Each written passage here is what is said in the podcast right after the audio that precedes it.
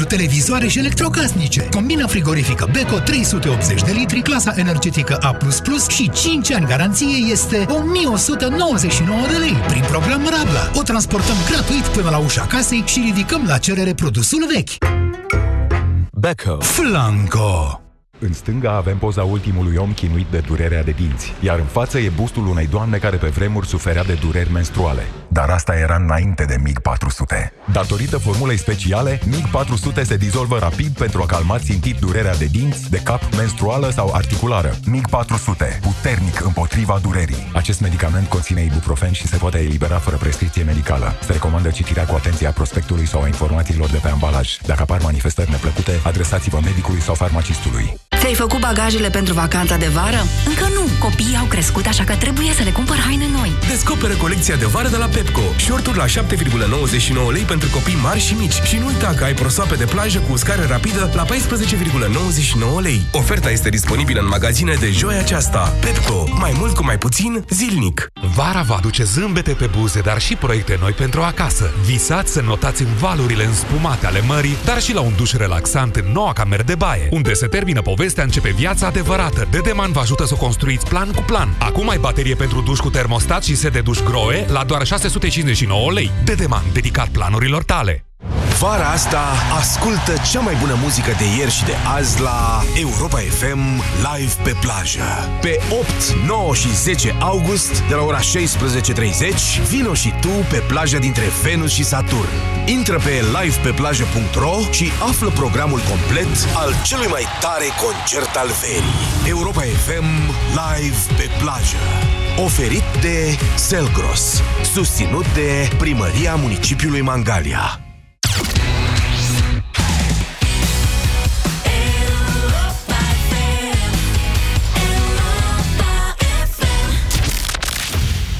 România în direct cu Moise Guran la Europa FM.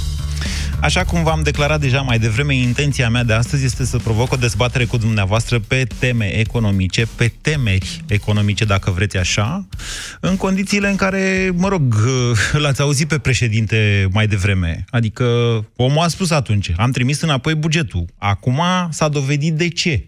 S-a dovedit mai de mult de ce. E o problemă cu bugetul de stat, e o problemă cu investițiile care nu se fac, dar mai sunt și multe alte probleme care așa au fost ele montate din momentul în care PSD-ul a câștigat alegerile din 2016, respectiv împrumuturile pe termen lung, care au mărit, bineînțeles, facturile și care au amorsat inflația. Sunt multe lucruri care se întâmplă în momentul de față, un moment de pace și calm, dacă vreți așa, după alegerile din 26 mai. Nu e chiar așa, dar asta o să vă explic eu la pastila Busy Day. E un moment în care lumea s-a decompensat după o mare tensiune, suntem cu toții liniștiți sau nu suntem liniștiți. Întrebarea mea pentru dumneavoastră astăzi, doamnelor și domnilor, este aceasta care îți sunt cele mai importante temeri legate de economie, adică ce s-ar putea întâmpla cel mai rău pentru tine, fiecare dintre cei care veți intra și veți răspunde la această întrebare în direct, până la finalul acestui an. Vă reamintesc faptul că, potrivit statisticii oficiale, Inflația e un pic mai mare de 4%, creșterea economică e și ea de peste 5%, e adevărat, e o creștere pe consum, așa cum a spus chiar Banca Națională. Deficitul public după 4 luni s-a dublat aproape față de anul trecut, o creștere de 88%, s-a dus în bălării, cum spun eu, peste 11 miliarde de lei. Statul e nevoie să se împrumute în continuare ca să existe. Și totuși, în această dimineață, la ședința, la deschiderea ședinței de guvern, doamna Viorica Dăncilă a anunțat că s-au rezolvat problemele, că primăriile vor avea bani, doamna Firea să stea liniștită acolo să-și vadă de problemele ei de sănătate, că nu alte probleme la București nu vor fi, că facem și autostrăzi, uite, a dat înșirat acolo, cum se apucă legătura dintre Oradea și A3, cum face căi ferate, deci de ceva de bine. Hai să vedem cum percepeți dumneavoastră, fiecare dintre dumneavoastră, situația din economie, dacă o percepeți ca fiind ceva rău, adică puteți să sunați și să ziceți, domnule, pe mine nu are cum să mă afecteze. După care intrăm împreună în detalii și vedem dacă e așa sau nu e așa. Haideți, 0372069599. Bogdan, bună ziua! Salut, Moise! Vă ascultăm, Bogdan. Uite, eu lucrez în vânzări de vreo 12 ani de zile în partea asta de, de construcții. Da. Și îți pot spune că pe mine mă va afecta dacă această moțiune va trece sau, mă rog, pe ce, tot haosul ăsta care este acum, chiar dacă tu spui că este o perioadă, nu știu, calmă, eu ca un om care, mă rog, mă văd cu investitori zi de zi, discut, spun că toți la ora actuală sunt cât se poate de neliniștiți. Hmm. Pe lângă vechea problemă cu oamenii, care la ora actuală în România este e o criză de oameni și de personal, dacă se va întâmpla ceva și cu guvernarea, nu știu, că va fi bine, că va fi rău, nimeni nu poate să știe. De unde vin Cu aceste siguranță pe mine, neliniști, Bogdan? Personal, Ce anume vă afectează? Ce anume v-ar afecta? Care-i Păi temerea? uite, îți dau exemplu. De câte ori s-a schimbat guvernarea, a urmat o perioadă de 3-6 luni de zile în care toată lumea a stat cu ariciul pe buzunar. Nimeni n-a vrut să mai facă o investiție în orice. Vă referiți la investițiile că- publice? Nu, chiar și la privați. Pentru că, în general, privații vor să facă investiții pentru a lucra cu statul. Pe bune? Nu știam Da. acest aspect, sincer să vă spun. Deci nu-și mai face lumea case, moluri, birouri... Păi, tu dacă ai ști că Da. lucrezi la o firmă Da. care lucrează cu statul sau care are și lucrări cu statul, Aha. te-ai mai apucat să-ți mai faci un împrumut la bancă? La asta vă referiți dumneavoastră. La partenerii partenerilor La parteneri, statului. Da, până la urmă suntem parteneri de afaceri cu toții, nu? Deci Suntem spaima... rotițe care ne învârtim unii cu alții. Da, impactul statului în economia reală e și nu e atât de mare, mai ales în condițiile în care totuși anul trecut contractele publice în domeniul ăsta al construcțiilor cred că au fost modice. Nu mai zic în altele.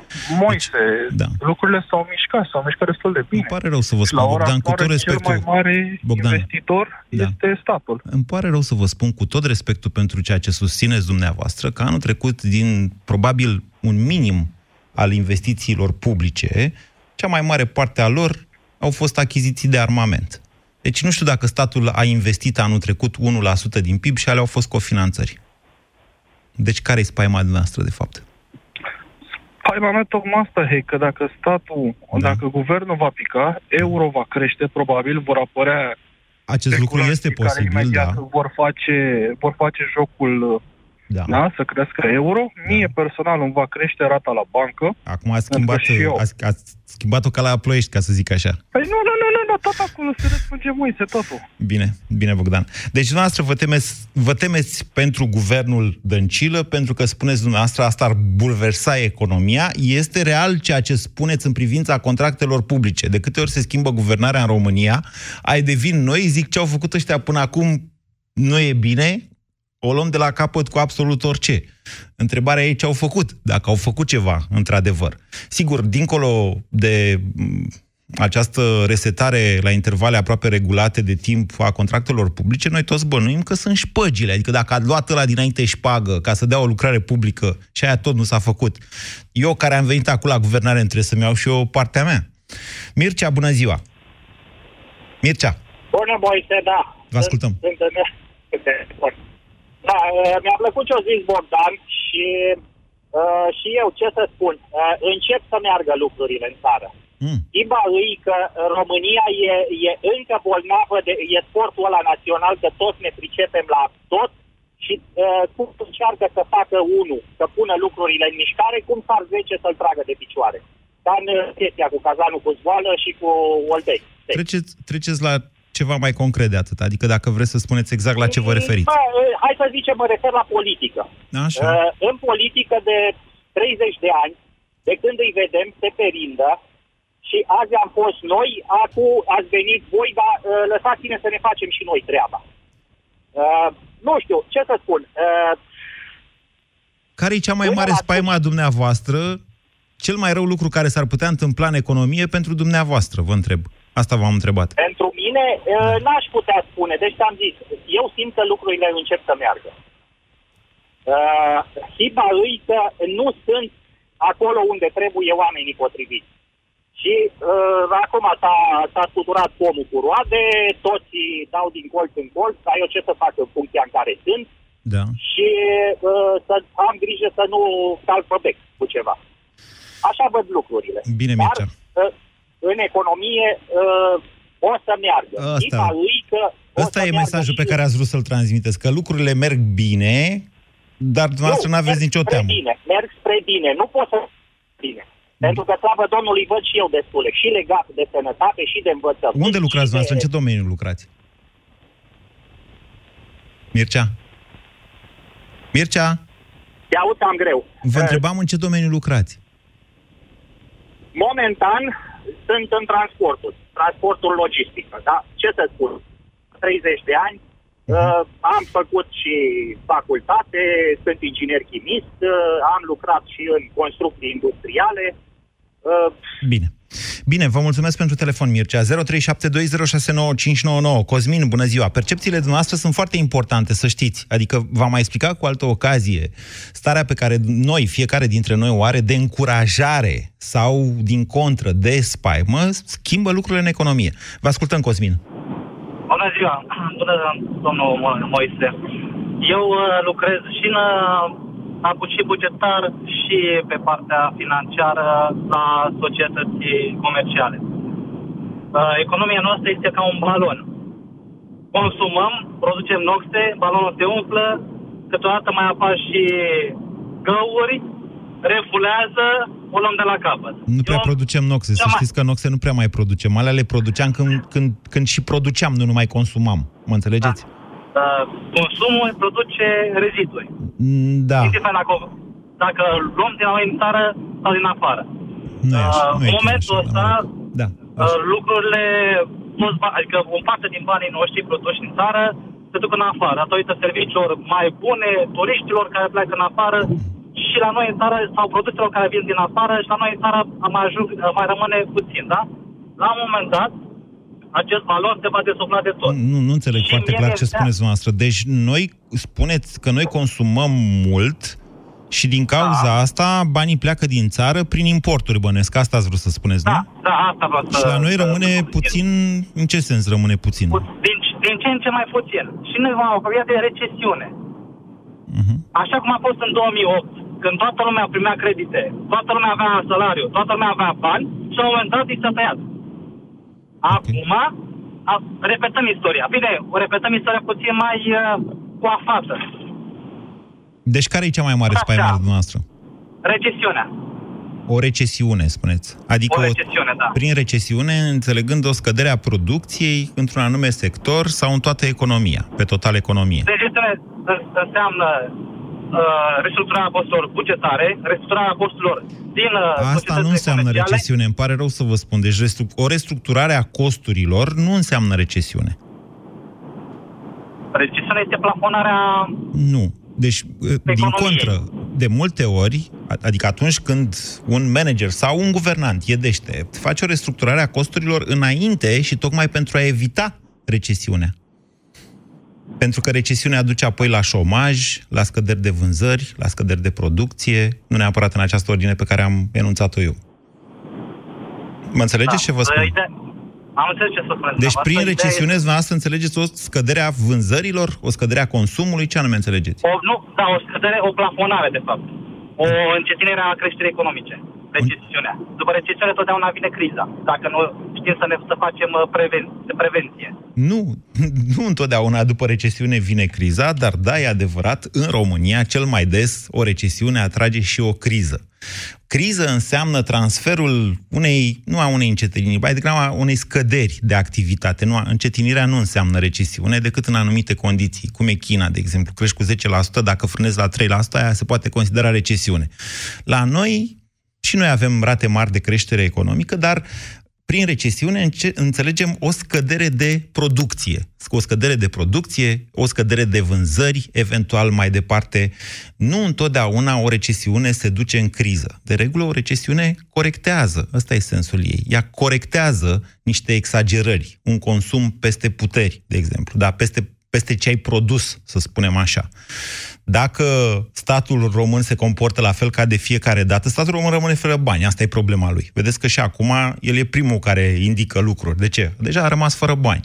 Și atunci el începe să se împrumute mai mult decât toți ceilalți și scumpește costurile de finanțare, ceea ce în mod inevitabil crește costurile de finanțare tuturor firmelor din economie, ducându-le și pe ele în recesiune dacă nu erau, sau eventual chiar în criză.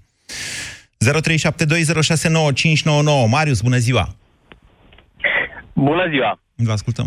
Uh, pentru mine să știți că dacă e să o iau așa la ce așteptări am, uh, dacă până în 26 mai eram pe punctul de a lua o decizie referitoare la o posibilă sau foarte probabilă mutare în altă țară, aș putea spune că glonțul s-a dus pe lângă ureche și nu mai iau în considerare varianta asta. Bravo. Pentru mine, pentru mine, uh, la câtă economie știu eu și cea mai mult o știu de la dumneavoastră din emisiuni, uh, cel mai grav lucru este uh, inflația și devalorizarea leului, care practic ne ne scade uh, puterea de cumpărare și cumva cu aceeași sumă de bani cumpărăm mai puține produse. Asta, asta se poate Asta întâmpla. deja s-a întâmplat și se întâmplă permanent. Dar vedeți că... Posibil să fie mai accelerată. Posibil să fie mai accelerată, dar în același timp creând, deci să vedem, să vedem din alt punct de vedere creșterea prețurilor. Pe măsură ce pâinea, să zicem, sau benzina se scumpește, teoretic, statul încasează o sursă, mai, mai mulți bani, pentru că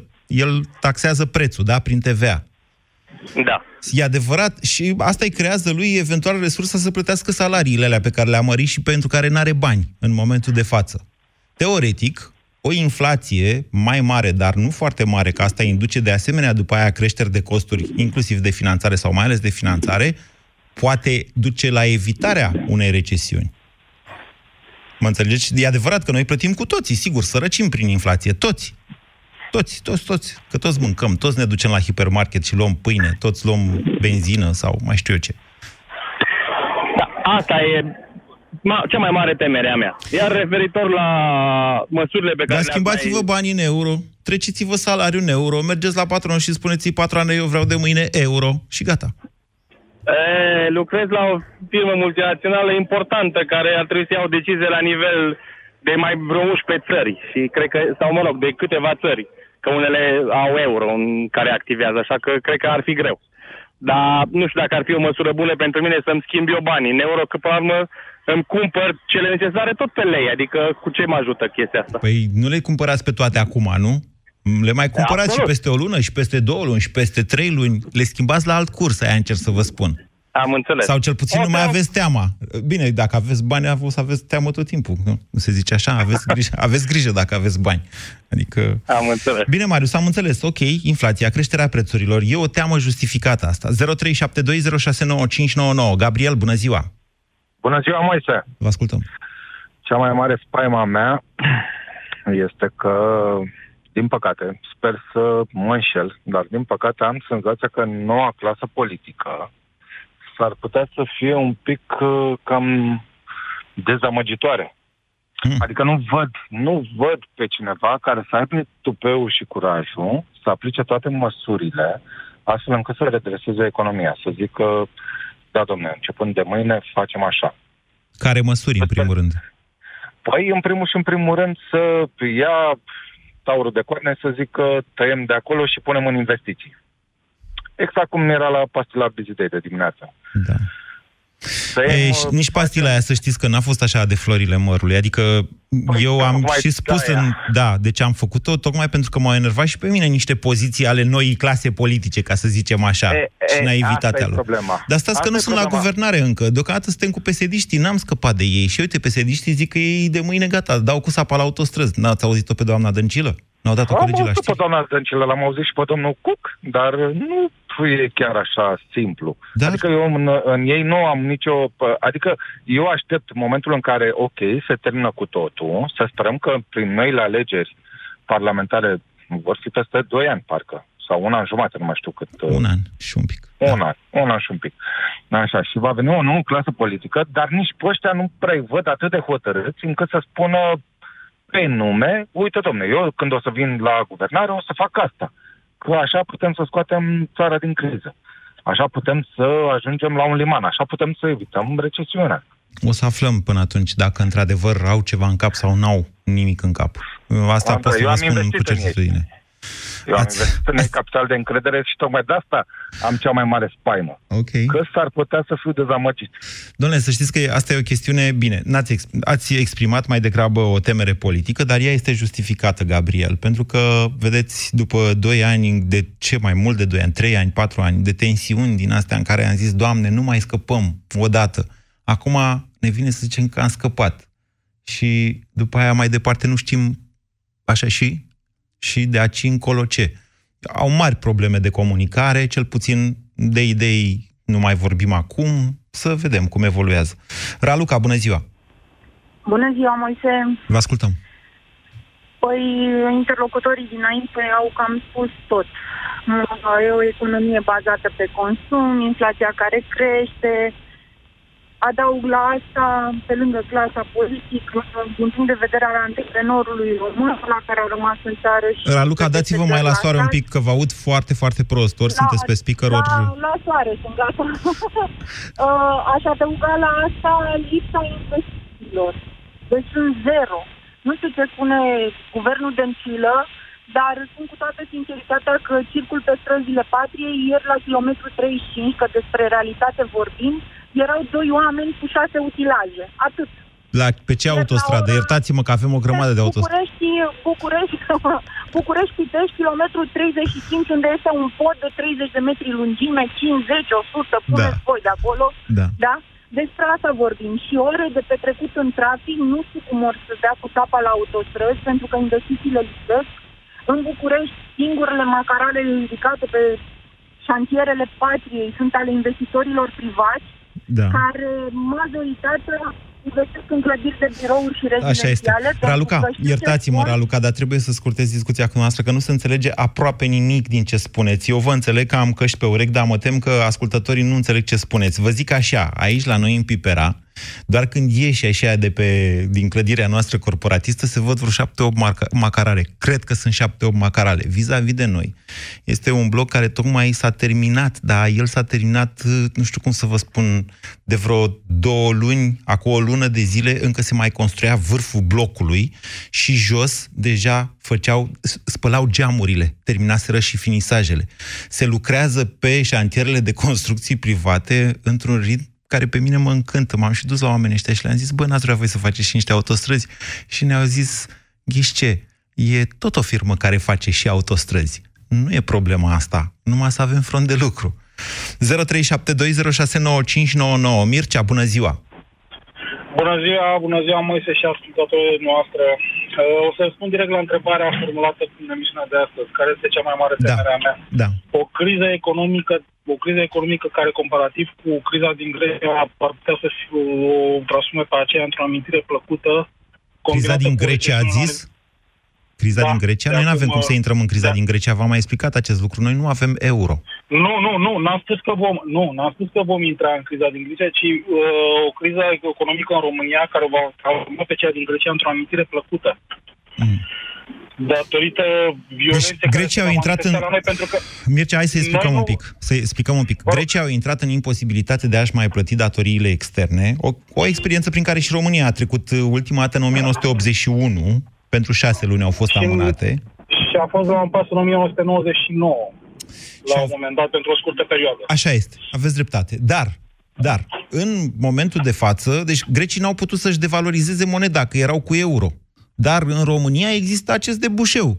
Faci leu praf, acest, faci leu 10 lei și tocmai, faci euro 10 lei și gata. Tocmai, da. Tocmai acest debușeu este și o vulnerabilitate pentru că reprezintă un fel de mers pe sârmă. Pentru cetățeni. acestui. Pentru cetățeni e vulnerabilitate. Pentru cetățeni. Da. Vorbesc de temerea mea. Politicienii da. se tem de nimic. Iau banii bine, bine foarte bine planificate și își vor rezolva problema foarte rapid. Nu e o problemă pentru ei. Eu mă refer la cetățeni. La mine, în mod special, întrebarea a fost... Păi da, dar răspunsul dumneavoastră a fost o criză de tip Grecia. O criză de tip Grecia ar fi ca România să nu-și mai poată plăti datoriile externe. Nu zic că nu e posibil așa ceva. E posibil. E posibil. Nu știu dacă până la sfârșitul anului, nu cred. Mai degrabă Deja, zice că nu. După, după doi ani de zile în care s-a tot afirmat independența României față de drag internațional de către PSD, deja domnul Teodorovici uh, bate la ușa femeiului. Ba, domnul Teodorovici bate la ușa femeiului din Camera Rusiei, în caz că nu știți aceste aspecte. Deci, da, acum nu știu dacă... Nu, nu suntem în situația respectivă. E adevărat că s-au împrumutat și se împrumută din ce în ce mai scump, se împrumută din ce în ce mai mult, Chiar săptămâna asta a fost o nouă emisiune, dacă mi amintesc eu bine, ceea ce paradoxal a ținut, a apreciat uh, leul, deci a scăzut euro, însă pentru, adică noastră ați răspuns, teama noastră de cetățean e că România nu-și mai poate plăti ratele. Da, exact. O criză, să zicem, similară cu cea din Grecia. Asta este cea mai mare temere și pe care, care mi se pare foarte probabilă datorită incompetenței care este promovată la nivel de vârf în majoritatea instituțiilor poliție, economice și politice din țară. Bine, Mircea, mulțumesc pentru răspuns. Un singur lucru vreau să mai adaug, că tot a deschis Mircea subiectul ăsta. Cetățenii Greciei, cu excepția bugetarilor, care acolo erau mai mulți decât în România și care crescuseră salariile, știți foarte bine că s-a discutat mult în perioada respectivă, cetățenii Greciei au fost protejați în timpul crizei grecești tocmai pentru că țara avea euro și pentru că economiile lor erau în euro. Dacă mă întrebați pe mine, cea mai mare temere a mea e că nu reușim să trecem la euro până la sfârșitul anului, glumind un pic, bineînțeles. Amina, bună ziua! Bună ziua, domnul Moise! Mai spuneți noastră cum vă cheamă, uh, poate n-am înțeles eu bine. Amina, Amina. Ok, ce nume e ăsta? Amina, da. E nume turcesc? Este, da, o combinație, da, da okay. este. Nu am nici... Uh, rădăcini de acolo, dar uh, cine știe. Uh, referitor la teama mea, în primul rând, teama mea cea mai mare este de promovarea non-valorilor. În ultimii ani, uh, chiar dacă există o pânză de oameni care doresc să înțeleagă, să dezvolte, să muncească, marea majoritate uh, începe să-și scadă nivelul și noi, în loc să ne concentrăm pe medie, să ridicăm nivelul oamenilor și în punct de vedere educație, cultură, uh, niște lucruri de bun simț la o adică, ne concentrăm fie pe cei de jos care, din păcate, sunt manipulabili, pentru că atâta, au, atâta pot, atâta fac, fie pe elite care, din păcate, nu sunt atât de transparente și nu, nu au un uh, mesaj, uh, cum să zic eu, social, uh, care să penetreze foarte mult în piață. Adică, mai pe scurt, nu avem viziune. Ok. Uh, Dar asta nu e ceva nou, adică Iertați-mă. Pe mine mă îngrozește uh, pentru că nu că nu este ceva nou, dar uh, uh, începe să, vină, să devină tot mai acut. Și devine tot mai acut în toate domeniile și indiferent de cine vine, cine pleacă sau cine dorește să muncească, uh, descreșterea asta în viziune, în, într-un plan coerent, normal de dezvoltare, pe mine personal mă îngrozește. Dar ce vârstă aveți? Am doi copii, uh, 38. Okay. Uh, am doi copii da. Și uh, îmi doresc, bineînțeles, ca orice fel de părinte, cei mai bine pentru ei. Îmi doresc să învețe uh, într-un sistem normal la cap, să trăiască, să beneficieze de un sistem medical normal. Doamne, dar dacă tu nu ești în stare să faci o infrastructură, un schelet pentru țara asta uh, și începi să cârpești pe alocuri, cum te, te, te aștepți ca la final uh, produsul să, să nu fie ceva decât, uh, să, să, rezultatul să fie unul grotesc? Amina, știți uh... care e problema? Uh, țara asta dintotdeauna a fost așa, mă rog, aproape, sau cu mici excepții în care a ieșit din această regulă. Țara asta și-a autodefinit uh, veșnicia, mă rog, născută la sat, dar de fapt veșnicia noastră constă în faptul că foarte greu se schimbă ceva în România. Ceea ce simțiți noastră, Amina, încerc să vă spun, este că ne trece nouă timpul și că nu mai vedem ceea ce am sperat. De-aia v-am întrebat ce vârstă aveți. Că și eu am același sentiment, dar eu am 45 măcar. Mă înțelegeți? Da. Da. Asta e. Uh, și, din păcate, mă încearcă și un sentiment de neputință, indiferent dacă... Sunt un om extrem de optimist. Am încredere în, în semeni, în, în, nu știu, în bunătate, în se mai poate. E, dar sunt momente în care, efectiv, optimismul ăsta al meu se topește și zic, mă, uh, ajung ca cei care zic, no, hai să vedem ce o fi mâine, om trece și de mâine. Asta nu sunt eu, asta nu e viața care mă doresc pentru copiii mei. Și de asta stau să mă gândesc, nu sunt o persoană extraordinar de religioasă, dar am încredere în divinitate. Mă rog să vină cineva, nu știu cine, care să aibă un dram de viziune și să ridice nivelul cel puțin al acestei țări. Dar ar fi un accident, adică trebuie să conștientizați că ar fi un accident. Da, pentru da, că da. în democrație, întotdeauna sau aproape întotdeauna, cei care sunt aleși sunt reprezentativi. Altfel spus, acolo e țara, acolo sunt și conducători. Da. Dacă reușim să producem da. o creștere de la bază sau de jos, cum a zis dumneavoastră, cum v-ați exprimat mai devreme, nu mai știu exact, atunci da da? intrăm într-un cer vir- virtuos, pe măsură ce nivelul populației crește și vă dau mare dreptate în legătură cu elitele. Da, elitele din România sunt dezamăgitoare de foarte, mult, uh, de foarte multe ori.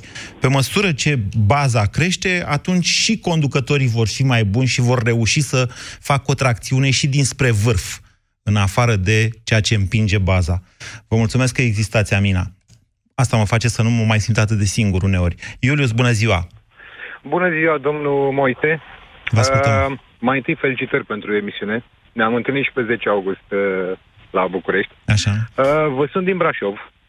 Da. Uh, sunt un cetățean care m-am întors în România după 20 de ani din Marea Britanie, uh, cu gândul de a rămâne acasă. Am mai avut câteva încercări și în trecut. E rău pe acolo, am auzit și eu că e rău, rău. Da, așa. Nu, nu este. Chiar glumesc. nu este. Este Da. extraordinar de bine pentru oamenii care vor să muncească, care au forță să muncească și care sunt serioși.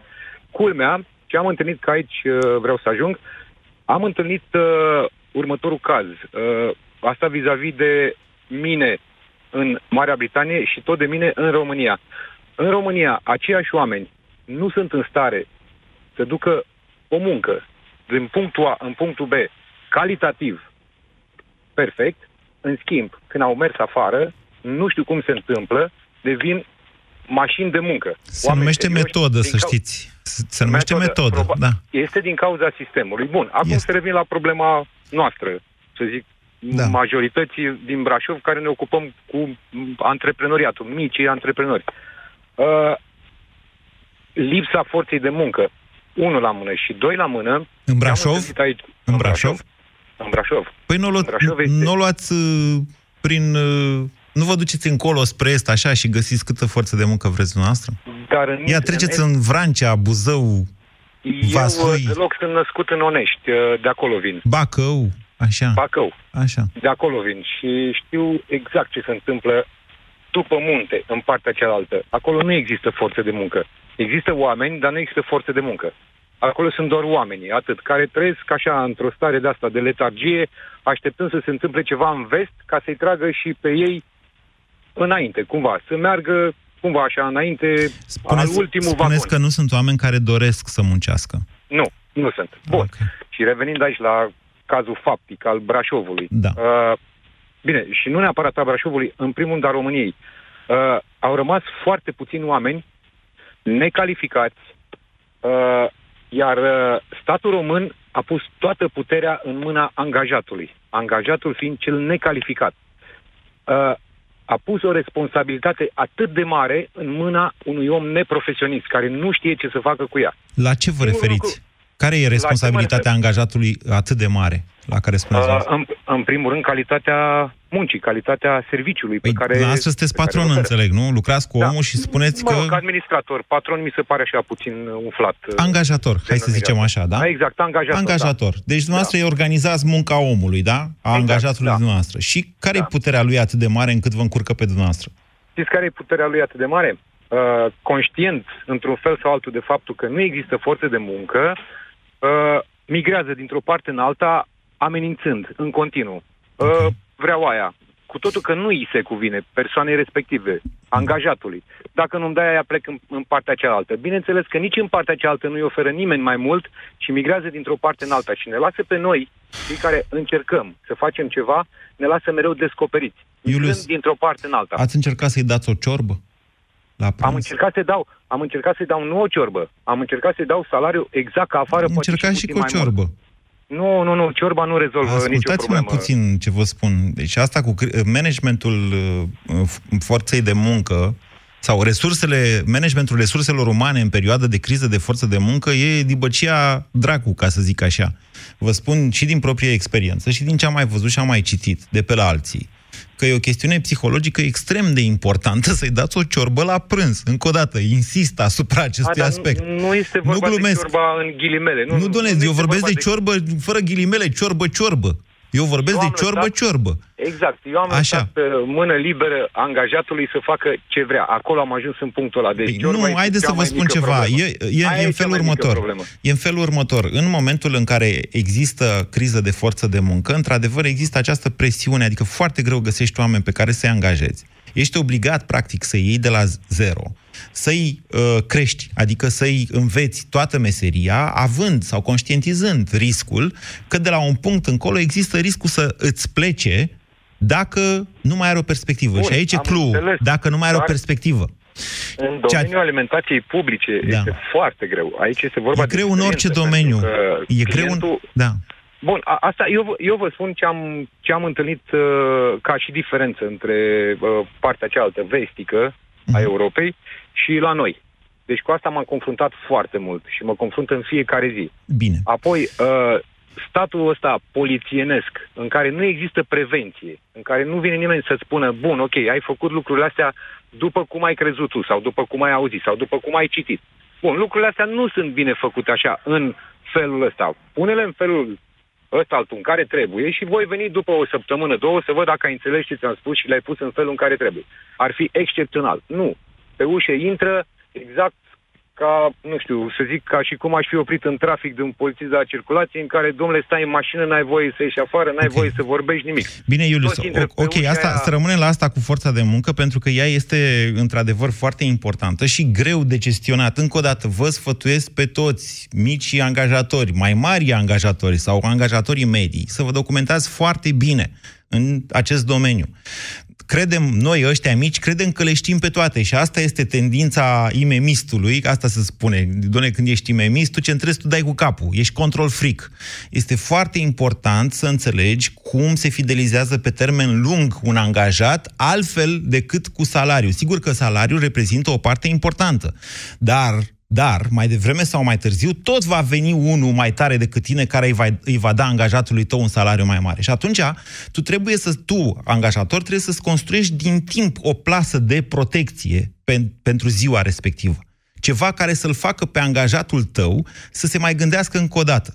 Exemplu cu ciorba pe care vi l-am dat, l-am învățat și eu de la o mare corporație, unde salariile sunt uriașe, vă rog să mă credeți, și care mi-a explicat o chestie foarte simplă.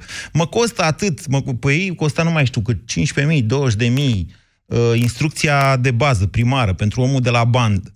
Și am dat, doamne, în momentul în care le-am făcut cantină și le-am dat o ciorbă pe zi la prânz, o ciorbă, mâncare, gratis, cum ar veni, au dezvoltat pur și simplu o dependență. Mi-a scăzut rata de plecare cu nu știu cât, că ei așa fac în procente chestiile astea.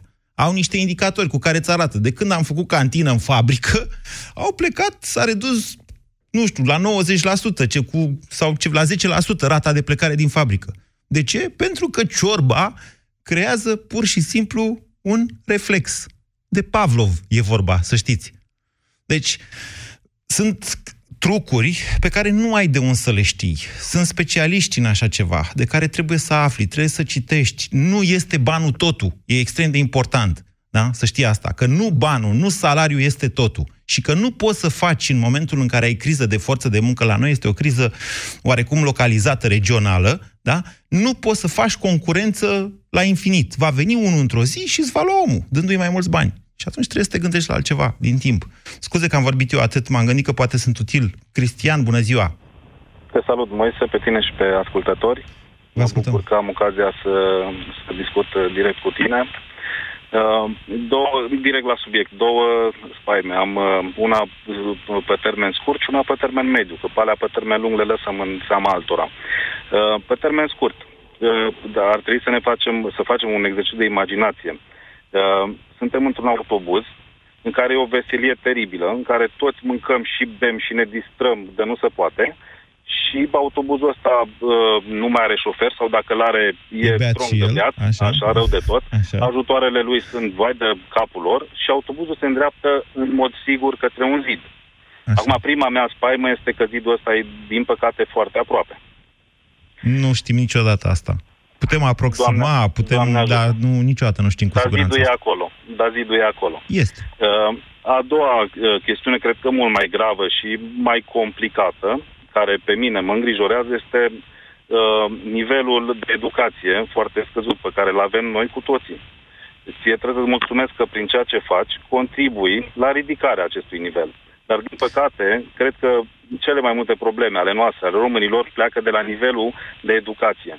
E complicat să explici în momentul ăsta unui bugetar că ar fi mai important ca banii pe care a primit ca mărire să îi îndrepte către economia românească, cumpărând produse românești și, uh, uh, și, și îndreptându-se cu acei bani către servicii românești. De ce e așa complicat? De ce credeți că e așa complicat? Pentru că mie mi-a fost foarte complicat să vorbesc cu prieteni de-ai mei care lucrează, uh, lucrează în sistemul bugetar și să, să înțeleagă că eu, de exemplu, de ani de zile îmi petrec concediu în România și anul ăsta mi-a făcut deja rezervare în Vama Veche. Și toți erau cumva consternați de faptul că, deși am niște bani la dispoziție, nu mă duc, domnule, în Grecia, în Bulgaria sau mai știu eu pe unde altundeva. Și le explicam că e important să încercăm să rotim la noi uh, toate lucrurile astea și poate cândva, când țara asta o fi ducând-o mai bine și o, o fim cumva mai sănătoasă, să ne uităm și la alte destinații e complicat. Mai ales că de câte ori să mergi în Bulgaria? Adică de câte ori să mănânci Ei, ei exact merg în același fiecare an. all inclusiv exact, în în același Bulgaria? all inclusiv, Așa. se duc de ani de zile. Okay. E, uh, asta e o, e, o, e o chestiune. A doua chestiune, uh, de ani de zile mă duc în supermarket și urmăresc produsele românești. Nu mă lasă pe mine sufletul, inima, să cumpăr un măr din Polonia. Și o fac pentru că știu că acel măr românesc e cules de un român, e plantat de un român și banii se duc atâta cât se duc, că parțial rămân Domnule, în dumneavoastră supermarketul chiar ăla. existați? Cristian, chiar existați? Nu faceți mișto de mine. Nu. Știți că eu am făcut o campanie niște ani de zile cu uh, cumpărând un produs fabricat în țara ta, plătești salariul unui alt român. Nu știu dacă știți acest lucru. Clubul celor care muncesc în România s-a chemat Da, el. da, grupul celor care muncesc în România. Clubul, da, ok. Măi, cred că suntem o sectă. nu știu cât Uh, suntem în această sectă, dar Eu cred că sper suntem să o sectă. creștem, Da. număr, da.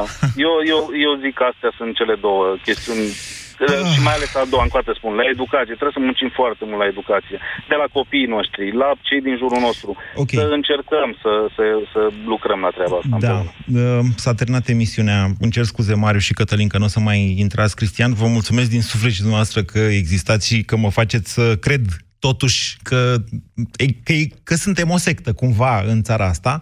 Da, e adevărat, ceea ce spuneți, totul poate fi rezumat sub acest nume educație, de la el, prin el în- înțelegând de la instrucție generală, da, gen educația muncii, să vrei să ai un serviciu și până la o formă superioară a asta de care vorbiți noastră și care se numește conștiință. E, eu cred că în ultima perioadă, și vă zic asta nu numai ca să vă încurajez, ci pentru că eu chiar cred acest lucru cu putere de vreo două săptămâni încoace, în ultima perioadă s-a demonstrat că în România conștiința este, există și e din ce în ce mai puternică. Vă mulțumesc pentru această emisiune. Ați ascultat România în direct la Europa FM. Istoria alternativă ING Salvat-o mai după mâna tâlharilor și pentru ăs lucru ai drept răsplată greutatea ta în aur. Dar nu în astăzi, zic că n-am galbini la mine. Nu-i bai cinstite, boier, că poate domnia voastră să-mi transfere banii în ING Home Bank, folosind numărul meu de telefon. Bine, primul transfer prin ING Home Bank n-a fost chiar așa. Dar trecutul e trecut, iar noi preferăm să ne uităm la ce urmează. De 25 de ani ești cu un pas în față când ești cu ING. Ani de răsfăț. Încăldura familiei.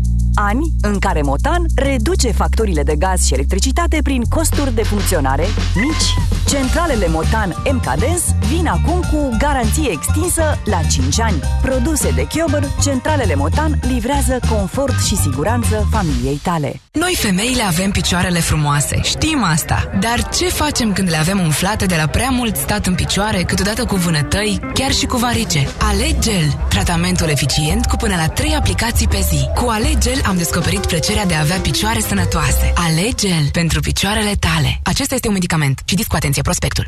1, 2, 3, 4, tracțiune, ai 4 al 4 5, 6, 7, 8 Are airbag peste tot 9, 10, 11 Ani de garanție Ghici Da, ai ghicit bine! Noul Suzuki Vitara are 3 plus 7 ani garanție extinsă pentru motor și transmisie. Prețul începând de la 14.030 euro TVA inclus. It's time to play! Vino să te dai în rețeaua autorizată de dealer Suzuki. Detalii pe suzuki.ro Suzuki. Way of Life. Kaufland prezintă Animatera Lumea Fantastică. La fiecare 50 de lei cheltuiți la Kaufland între 1 mai și 25 iunie, primești două carduri cu creaturi fantastice. Colecționează-le pe toate și descoperele magia în jocul Animatera Lumea Fantastică. Kaufland și săptămâna bună! Pentru o viață sănătoasă, respectați mesele principale ale zilei. Începeți dimineața cu prietenii la Europa FM. În mod special am vrea să vorbim mâine dimineață cu aceia dintre voi care lucrați în sistemul sanitar, cu medici, cu asistente medicale, uh, cu aceia dintre voi care ați trecut sau continuat să lucrați în sistemul sanitar, să ne spuneți ce înseamnă, cum e să lucrezi în sistemul medical din România, care este cea mai mare provocare pentru voi. Deșteptarea cu Vlad, George și Luca. De luni până vineri, de la 7 dimineața, la Europa FM. Europa FM. Cea mai bună muzică de ieri și de azi.